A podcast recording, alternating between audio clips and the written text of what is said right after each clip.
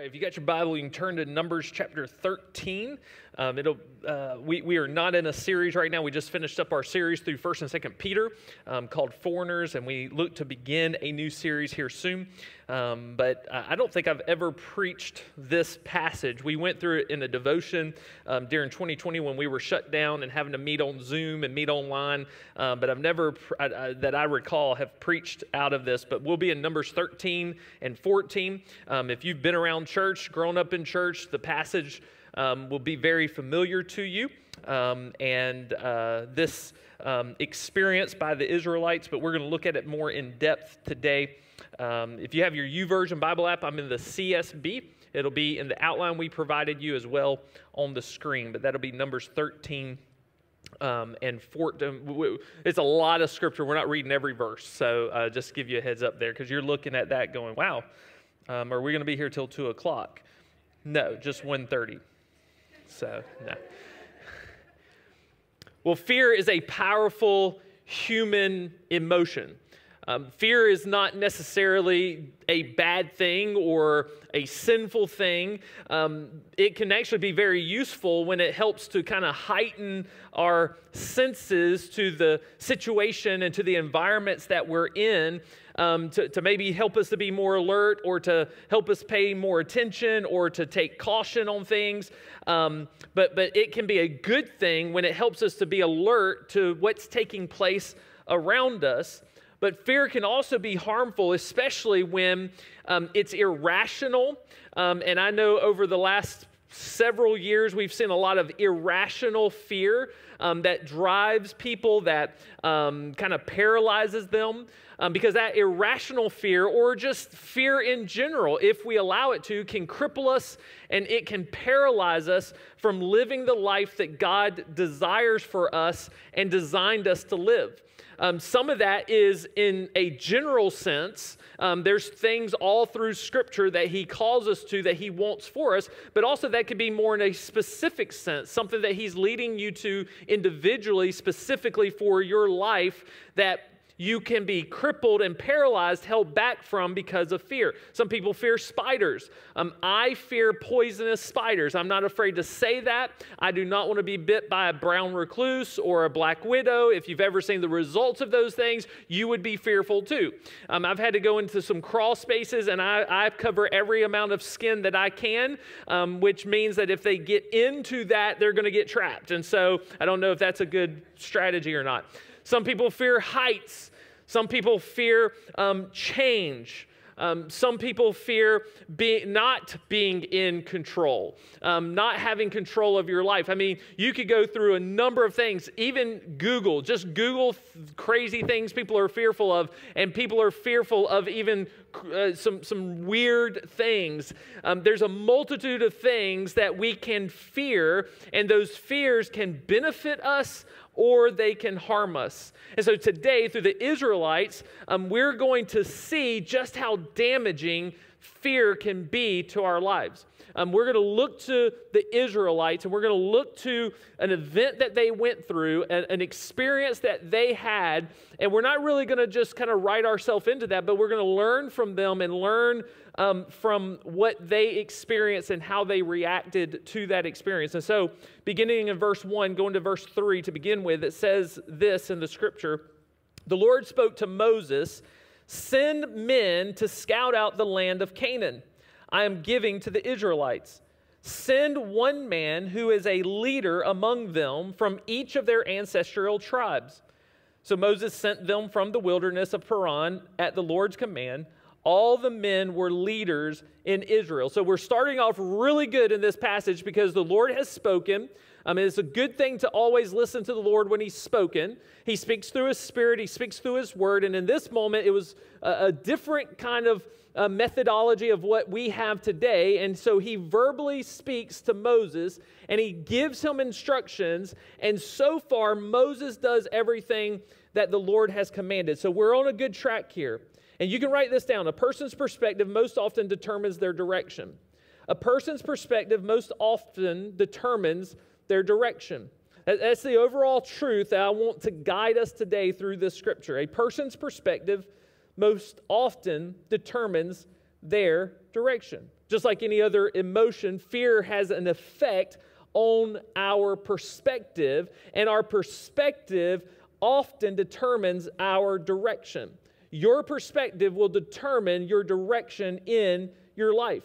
If you um, are crippled by fear of heights, chances are you are not going to make a career out of being a mountain climbing tour guide. Like, you know, if, if you are fearful of something, you're probably going to avoid that when it comes to your career, when it comes to your hobbies, because one, you don't have to do those things, but two, you're fearful of those things. And so it's going to change your perspective. I could fall off this mountain. I could get bit by a spider. I could, whatever it might be. And you're going to, you're going to, your fear can change your perspective, and your perspective will change the direction of your life. Well, here we see in Scripture that God had promised to give the Israelites this land of Canaan. And so this is the promised land. If you've ever heard that terminology, this is the land promised to them. They, they didn't have to do anything for it, they didn't have to pay for it, they didn't have to ask for it. This is the land that God had told them, This is your land. I'm giving this to you. All the Israelites had to do in this moment was go scout out the land and, and I don't know, we, the Bible doesn't tell us whether or not they were going to come up with a military plan from that, um, or if God was using this maybe to test them. We, we don't know. But, but all they were told in this moment is go scout out the land and get a report and then trust God to defeat their enemies. At the end of the day, that's all that it would have required. And we can look fast forward 40 years into the future and we can see that's all they had to do was trust God to win their battles for them, trust God to give them the victory. But in this moment, all they're told to do is to go scout out the land and bring back a report. And you'll see this in just a moment. And so God had Moses select 12 men um, to go scope this out. Maybe you've heard it, you know, the 12 spies. Well, well, these weren't just any men who were sent to scope out the land and to get a report. These were tribal leaders. And this is what's very important. These weren't just common men that they chose, these were men that had influence over the people. These men were tribal leaders, and so they each came from one of the 12 tribes. And so that's kind of, uh, we know that terminology even today your tribe of people. The, the people you hang out with, the people you do life with. So, so these, each of these tribes are going to look to their leader and listen to them. They're going to be a voice of influence to them. So these weren't just spies, and these weren't just people that, that were hand, you know, just, just kind of randomly chosen through a lottery or through a draft. These were hand selected because they were leaders of the tribes. Verse 17 to 20 goes on and says, When Moses sent them to scout out the land of Canaan, he told them, Go up this way to the Negev, then go up into the hill country. See what the land is like, and whether the people who live there are strong or weak, few or many. Is the land they live in good or bad? Are the cities they live in encampments or fortifications? Is the land fertile or unproductive? Are there trees in it or not? Be courageous. Bring back some fruit from the land. It was the season for the first ripe grapes. Now, this is very interesting because this land's already been promised to them. So I don't know if he's just doing this for their benefit or for a military strategy, or the Bible really doesn't say. But, but as you read this, you're like, this is already given to him. So maybe Moses is just trying to see, like, is this a trailer park? Is this like, I mean, is this like the desert land? I mean, is it full of mansions? Are, are they living behind, um, you know, fortified, you know, bunkers? Uh, is, is, is it producing fruit? Like, what is happening in this land? I don't know if Moses even knew, but this is the report he wants them to get. Like, like what is this land like? What is this territory like? What is the people like? And so Moses gives them these specific instructions for what he wants from the report, but then he tells them this be courageous, bring back some fruit from the land. Uh, there's just one problem this land is home of the giants, not the San Francisco Giants, Jonathan, or the New York Giants. No, these were the giants, like giant human beings There were other enemies in this land as well, but the Nephilim were there as well. It would be very terrifying. And so Moses tells them to be courageous. You're going in the land of your enemy. You're going in the land of the giants. But also, he wants them to go to the local um, farmer's market and shoplift. He says, I want you to bring back some grapes because this is the season for the first produce. And so I want you to bring those back as well. But I want you to do this in the land of the giants. And so this assignment would serve as a test for these leaders. Would they be paralyzed by fear? Like if you were being told to go into the land of the giants and to, to steal from them, to, to, to take some fruit from them, to, to go and scope out their land, to go and get a report because you're about to go into this land to conquer it. So, so you're an invading um, force. And, and, it goes through and it talks about the different uh, groups that lived there. They were all enemies of Israel. If you're told to do that, if you're told to go into a foreign land today, a land that, that we have conflict with, would you be fearful? Would you fear for your life? Some of you have done that in the military. And I'm sure there was a bit of fear, there was a bit of um, apprehension at times. The difference is you might have stepped through that fear and, and, fulfilled your duty and responsibility. But, but that, I imagine there was fear in this. And so there's a test. Would they be crippled or paralyzed by that fear? Or would they step out and have faith and lead with courage? Because he told them, be courageous. In the face of giants, be courageous. In the face of your enemy, be courageous and trust the Lord. And so in verse 23 to 25, it goes on and it says, When they came to Eshcol Valley, they cut down a branch with a single cluster of grapes, which was carried on a pole by two men. They also took some pomegranates and figs. That place was called Eshcol Valley because of the cluster of grapes the Israelites cut there. At the end of 40 days, they returned from scouting out the land. And so the leaders do as they're told, and once again, we're on a good track. The, Lord has spoken, the Lord has given a command, and they obey and they fulfill that which they are called to do. So for 40 days, they've been deployed into this land. They are um, scouting things out, they're getting a report. They've successfully smuggled a cluster of grapes and even pomegranates and figs. But don't miss this because oftentimes we can read over things in the Bible and we miss things. Don't miss this though. This is the land of the giants, remember? They cut down a branch, the Bible says, with a single cluster of grapes, which was carried on a pole by two men. The, the, the, the, cluster of grapes was so massive that it took two men on a pole to carry them. I Googled just for, you know, I was thinking about putting an image up, um, you know, uh, the, the world's largest cluster of grapes. And, and there was one that would stand taller than a man. And I'm sure it's been modified and things like that to, to, to do that in today's time. But you got to think this is the land of the giants. It took two men with a pole to carry out grapes, probably the size of softballs. I don't know how big they were, but they were massive, they were big. And so, why be courageous? You've got to smuggle that out of an enemy land. Like, you've got to kind of go in covert you, you've got to go into the enemy land and you've got to smuggle that out when it takes two men to carry it. Be courageous. So here is a test. You're going into this land. It could be a very fearful thing.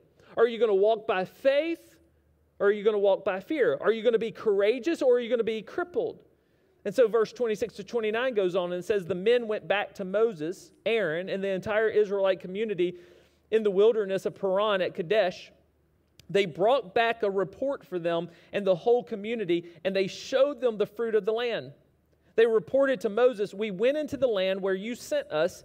Indeed, it is flowing with milk and honey. And here is some of its fruit.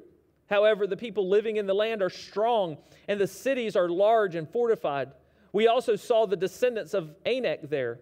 The Amalekites are living in the land of Negev the Hittites, Jebusites, and Amorites, all their enemies, live in the hill country, and the Canaanites live by the sea along the Jordan. And so here the, the leaders, these men, return to give their report that they have the fruit. And they confirmed everything that God had essentially promised them. This is the land that flows with milk and honey. This is a land of great produce. This, this is a fertile land. This is the land that God has promised us. And they confirmed everything that He had said about the land, but they immediately cast doubt on their ability to take possession of it. They, they immediately, it's like, it's awesome.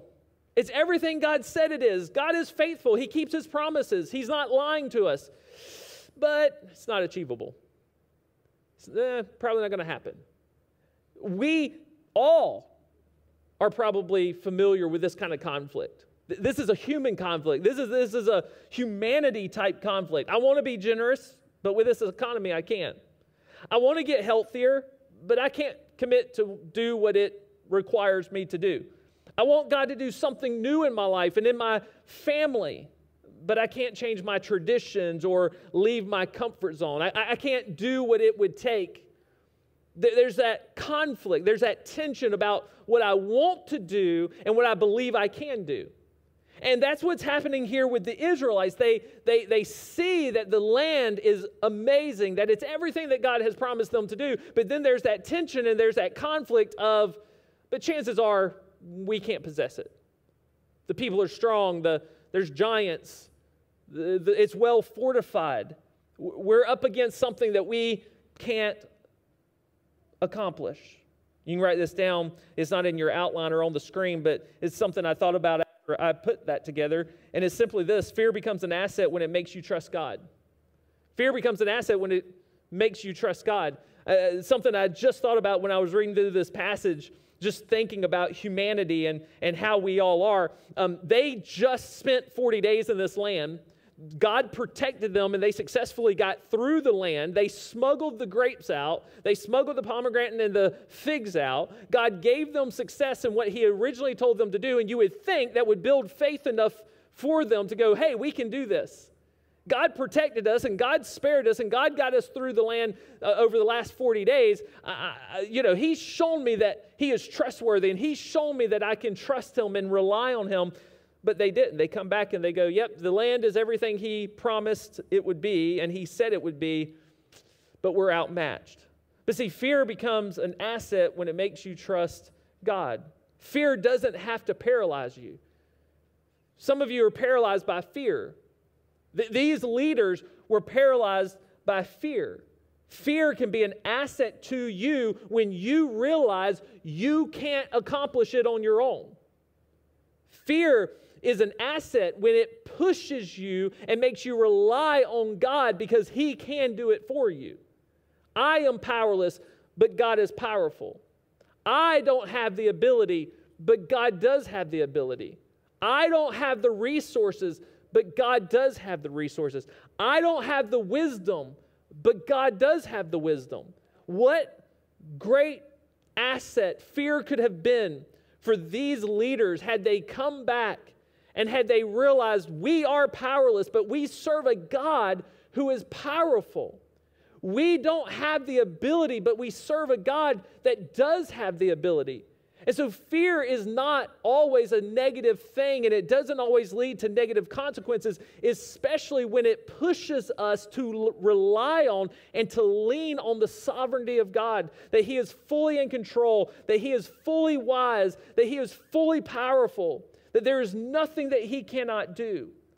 See, if we want something new from God, we might need to change our perspective about God in order to move in the same direction as Him. This was God's plan, this was His promise. All it required of them was to have a proper perspective of God that He is sovereign, that He is powerful, that He, um, he rules and reigns, that, that they didn't have to defeat the enemy, He would defeat the enemy for them. And God desired this new land for them, this new experience for them, this new provision for them. And all they needed in order to move in that direction was a proper perspective of God, because our perspective determines the direction of our life most often times. See, your perspective about God will either move you towards the things that He desires for you, or it will push you further away. Can you trust God?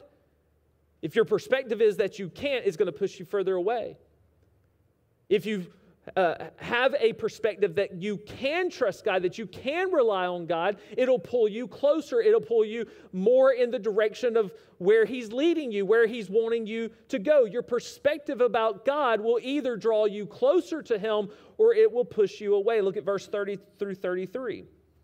Then Caleb quieted the people in the presence of Moses and said, Let's go up now and take possession of the land because we can certainly conquer it. But the men who had gone up with him responded, We can't attack the people because they are stronger than we are. So they gave a negative report to the Israelites about the land they had scouted. The land we passed through to explore is one that devours its inhabitants. And all the people we saw in it are men of great size. We even saw the Nephilim there. The descendants of Anak come from the Nephilim. To ourselves, we seem like grasshoppers, and we must have seemed the same to them. Caleb gives one of those powerful, movie esque type speeches, wartime speeches like you see in Braveheart. The, the kind of speech that um, you, would make you want to run through a wall to go conquer your enemy.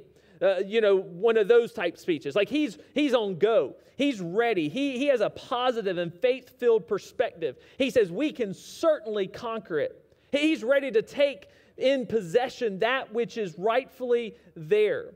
Caleb's faith determined his perspective about God, which in turn decided for him the direction that he would go, the direction that his life would go. Let's go conquer it. Let's go take the land now. Let's not wait. Let's not delay. God has promised this land to us. He was full of faith. He was ready to go war to war with the giants. But 10 of the other leaders, they were crippled by fear. They, they speak up, and the scripture says they gave a negative report to the Israelites about the land they had scouted. They negatively persuaded the people not to take the land. See, I learned something in middle school and high school. If you take down the biggest guy in the school or in the class, no one else bothers you. So, so if you're going to fight or if you're going to wrestle around just like guys do, go for the biggest guy. Because if you can take the biggest guy, then chances are everybody else is going to you know, have kind of have respect. And y'all don't want to mess with Nick. Did you see who he took down? Well, well, that was Caleb. That was Caleb. Caleb was ready to go against the giants, the, the big boys. He didn't care how big they were. He didn't care that they looked like grasshoppers among them. He didn't care that the inhabitants were consumed by the land. He didn't care about those things. But then the 10, they were consumed by that. They were crippled by that. They were crippled by the fear. And so they persuaded the people not to take the land. And here's something important to learn from that because these are leaders. The voices of influence in your life matters. The voices of influence in your life matters. See, I don't know that it was any mistake that God chose the leaders because those are the ones that have the influence with the people. He wanted them to go see all of the produce of the land, that it was everything that he promised. He wanted them to bring back evidence of his provision to them in the fruit to show them just what awaited them. He was doing everything he could to build their faith to, to build their faith in Him, to show them what lied ahead of them. And it didn't matter what He proved to them and what He showed them.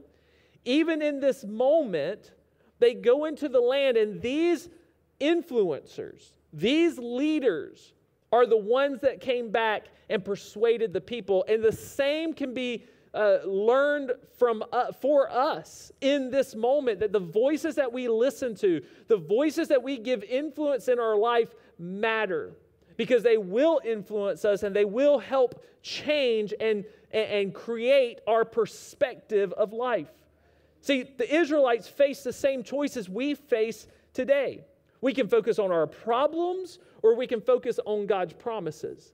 See, we all have problems. We all struggle. We all have suffering. We all have difficulties. And in that moment, it can change our perspective and it can redirect our focus. And we can focus on those things. Uh, and, you know, I, I'm sure you've heard the saying if you've been around church or Christianity for any amount of time, you know, don't focus on the size of your problems, focus on the size of your God. And though that might be cliche, it's true. You have the choice in your life to focus on the thing that will um, corrupt your perspective, and that is your problem. That is your suffering. That is your difficulty. That is the struggle that you face on a daily basis. And it will change your perspective, and that perspective will determine the direction of your life or you can focus on the promises of God that He is always with you and He will never leave you and He will never forsake you. That the suffering that we face here on earth is nothing compared to the glory of the heavenly home that we will be in for eternity. That, that He is sovereign and He is in control. As Psalms tells us, that He is in the heavens and He sits on His throne and He does as He pleases. And so there is nothing that catches Him off guard, there's nothing that He um, is surprised by. And so when we, his children, and when we, his followers, go through difficulties and we go through the valley and we struggle and we suffer, we can be assured that He has our best interests at heart. Because though it is quoted over and over and over again, the Bible tells us that all things work together for the good of those who love him and are called according to his purpose. That is a promise. And so we can focus on the promise or we can focus on the problem. We have the same choice. And these 10 leaders focused on the problem. Caleb focused on the promise. We can also see the opposition in front of us, or we can see the opportunities. Yes, there's opposition. Yes, there's difficulty. But what are the opportunities through the opposition? What are the opportunities for people to see a powerful, amazing God at work in my life through the struggle, through the difficulty? Yes, there's opposition. I can focus on that opposition and be paralyzed and crippled by fear, or I can say there is great opportunity in this and through this, and I'm going to step into whatever God has in front of me and whatever He's allowed in front of me. That is called His sovereignty. His sovereignty means He is completely in control. So, whatever is in front of you, it is not by surprise, it is not by accident. He allowed it, and we then make the choice do we allow it to cripple us and to paralyze us, or do we walk through it? Do we continue moving forward knowing that it provides a great opportunity for our great God to get the glory?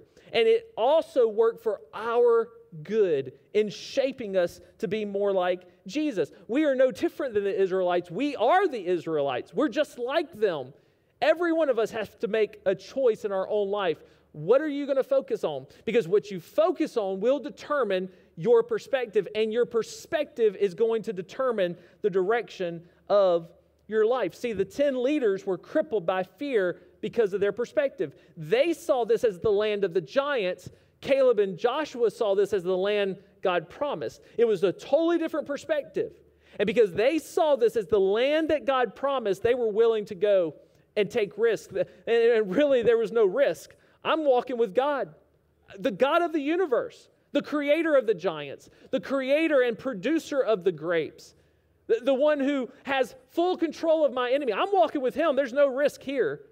The risky move is to walk away from God. The risky move is to walk out of the will of God, to disobey God. That's called taking a risk.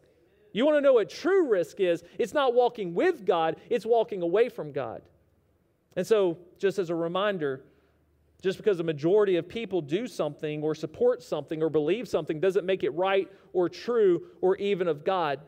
And we see this in this passage. We, we see um, mob rule. We see in just a moment the, the uprising of the people. We see how all of a sudden the people who are following and walking after God and trying to obey Him became the minority out of God's own people.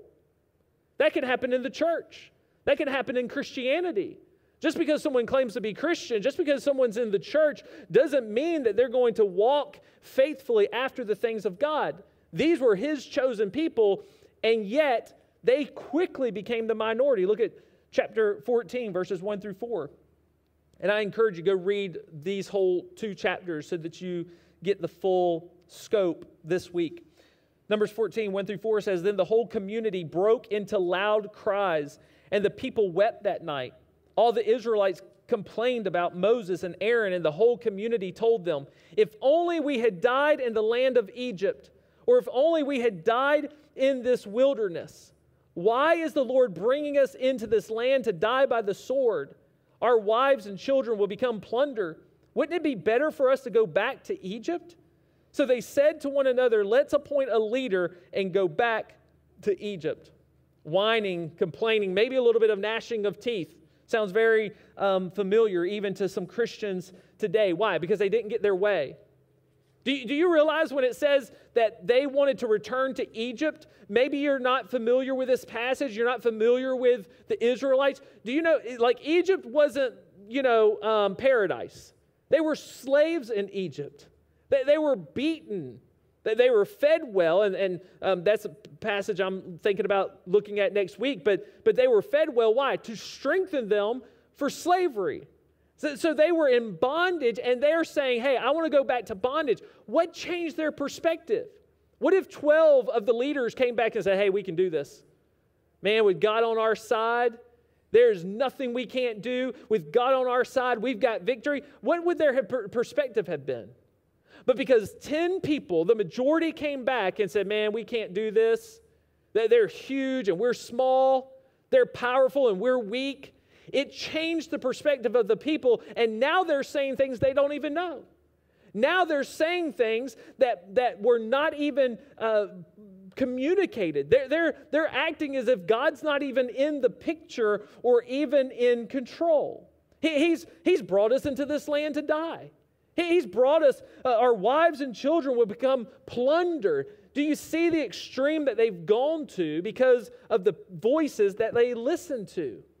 The, the, the leaders who influence you matter. There were two voices trying to influence an entire community.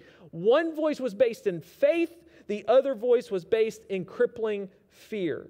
The Israelites allowed their perspective about God's plan to be shaped by another person's fear and personal agenda. Every one of us can be there as well. Like, like has your faith kind of shifted or kind of crumbled because you've listened to someone else's perspective? You've listened to someone else's voice? You've listened to someone else's fear?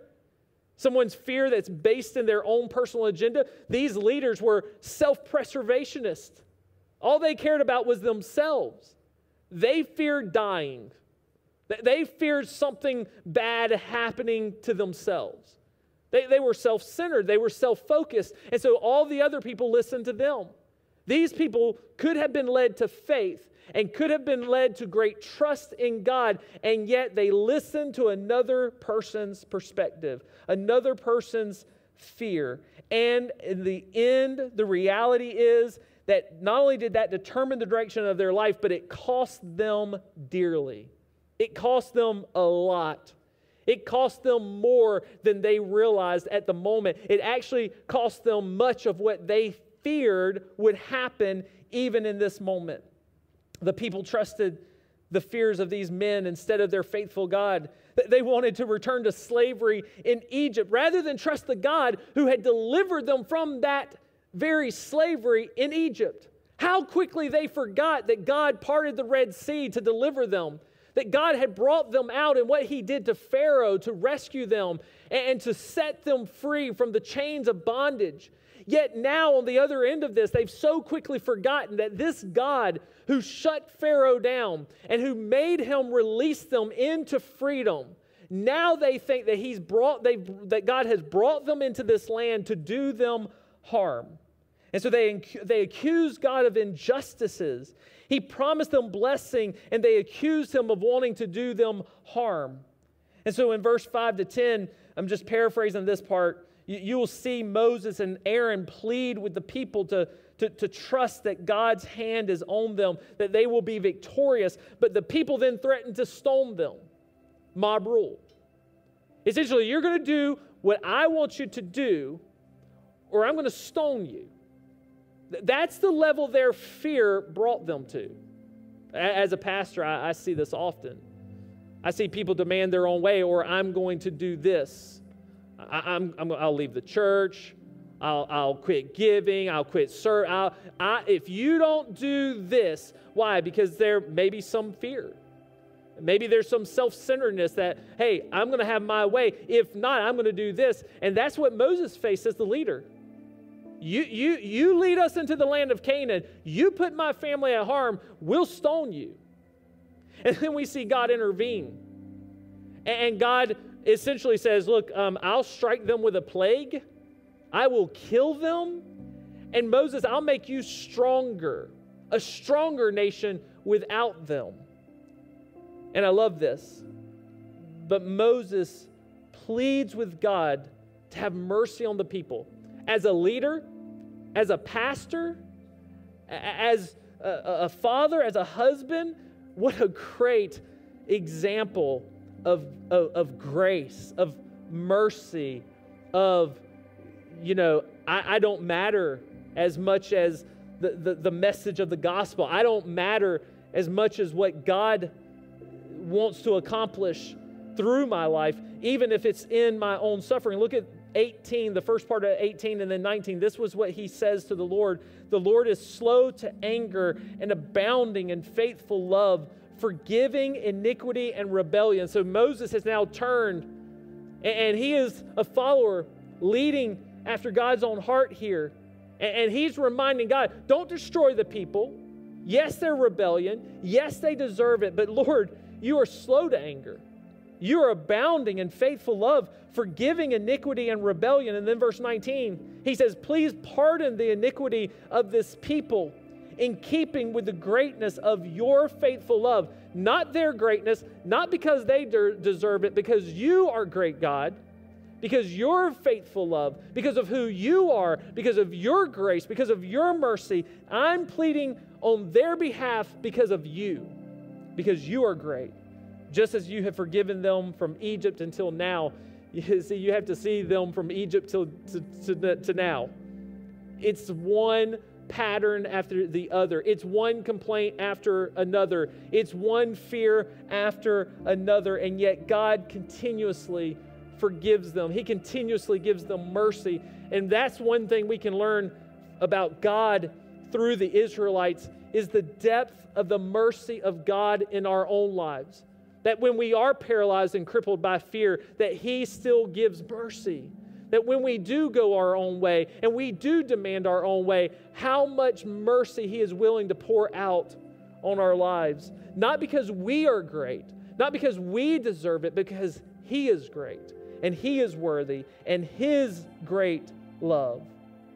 And so this moment is a test of Moses' heart as a leader, the people who just threatened to stone him, but now he asks God to forgive them. And then verse 36 to 38 says So the men Moses sent to scout out the land, and who returned and incited the entire community to complain about him by spreading a negative report about the land those men who spread the negative report about the land were struck down by the Lord. Only Joshua, son of Nun, and Caleb, son of Jephunneh, remained alive of those men who went to scout out the land. You can write this down. It's impossible to please God without faith. And we're about to close. It's impossible to please God without faith. God was angry that the people lacked trust and faith in Him, but He pardoned them and He spared their life. See, what you need to understand is fear will rob you of God's greatest blessings in your life. I'm not just talking about salvation, I'm talking about beyond salvation. Uh, from walking in the pathway that He desires for your life, fear will cripple you and paralyze you and keep you from experiencing that blessing and that peace that He wants to pour out on your life through His mercy because He is a good, loving God.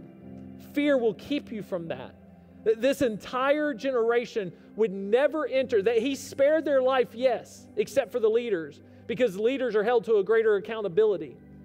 And so he held the leaders to a greater accountability because he relied on them to build the people up in faith. He relied on them to lead them in obedience, to follow after him.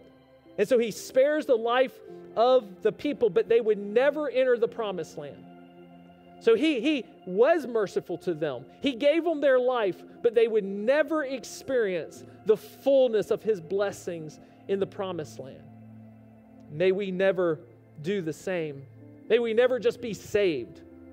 Because he says he wants to give us life to the full, abundant life. He doesn't want to just save you, he wants you to live an abundant life. He wants you to experience the goodness of who He is. He, he wants you to experience His blessings. He wants you to walk in peace and contentment and satisfaction with Him. May we not be crippled by fear to where we are robbed of the greater blessings because as we see with the Israelites, fear had grave consequences. Fear is an asset when it pushes you towards leaning on God. Fear is an asset when you go, I can't, but He can. Fear is an asset when you go, yes, there's opposition, but there's also opportunity for God to get the glory. Fear is an asset when you see in front of you the problem, but you recognize that you serve a God of great promise. Faith pushes through fear and obeys God regardless. What can you learn today from the Israelites? What can we learn? I wonder today is there any area of your life being held hostage, crippled, be, being held back from fully following Jesus because of some type of fear? I encourage you today trust in God's sovereignty. Walk in obedience. Step through the fear. Walk in faith. Don't be held back from the problem. Step into the promise. Don't just be frozen by the opposition, but see the opportunity. It's not about you, but it's about the glory of God. So as I pray, I encourage you is there something being held hostage in your life? Is there something specifically in your life that you just, man, you've been wrestling with? And, and, you just feel like, man, this is what God's leading me to do. Maybe it's something with ministry. Maybe it's something in your own personal life uh, uh of, of full, kind of living out your Christianity. Whatever it is, it, whatever that thing is that's holding you hostage or holding you back because of fear, maybe today your next step, that conversation you have with God is God, give me the faith that I need to step through that fear and to walk in obedience no matter what it looks like on the other side, no matter what the opposition in front of me, no matter what the problem in front of me. Give me the faith to keep walking, to keep being obedient. Let us all today learn from the Israelites because we're all human. We all have the ability to walk and to, well, to be paralyzed by fear and to not walk forward. But we also, through the power of the Holy Spirit, have the ability to walk forward in faith. May we do that. Let's pray. God, thank you for this story. And, really, this uh, wasn't just a story, it actually happened. And I thank you for those who have come before us, even thousands of years ago, but yet we have it recorded in Scripture to teach us, Lord, the, the, the path that we can take and the path that, Lord, the, the choices that we have. And Lord, we can see the consequences, but also we can see the blessings. We can keep studying through Scripture, and we can see 40 years later, Caleb and Joshua got to go into the promised land. They got to see their faith fulfilled. Sure, they, they suffered a while because of the, the faithlessness and the fear of the people. But Father, you ex- allowed them to experience the full blessings that you had promised to them. I thank you that you are a God of promise. I thank you, Father, that you are a God that we can trust and we can rely on. I thank you that you are a God that is going to get the glory whether we give it to you or not in one way or another. And so, Father, we have the opportunity to live for your glory regardless of what lies in front of us, regardless of if it makes logical sense to us or not. Some people today are being held back by fear. They're held hostage to their fears, Father, and I pray that today that they can look to the life and the choices of the Israelites and they can make a better choice. They can choose to have faith. They can choose to step into the pain. They can choose to walk with you and to trust you and to experience the fullness of the blessings that you have planned for them. That they don't have to be paralyzed by fear, but that fear can be an asset to them. And so today, in each of our lives, if there's some sort of fear in front of us, may we see it as an opportunity to lean into you rather than to be pushed away from you. Father, maybe that fear is giving their whole life over to you, maybe in salvation or maybe in just obedience. If that's the case, I ask that the Holy Spirit would speak now. Draw them to yourself. May they give their whole heart, their whole life to you. We love you. Thank you for loving us. It's in Jesus' name I pray. Amen.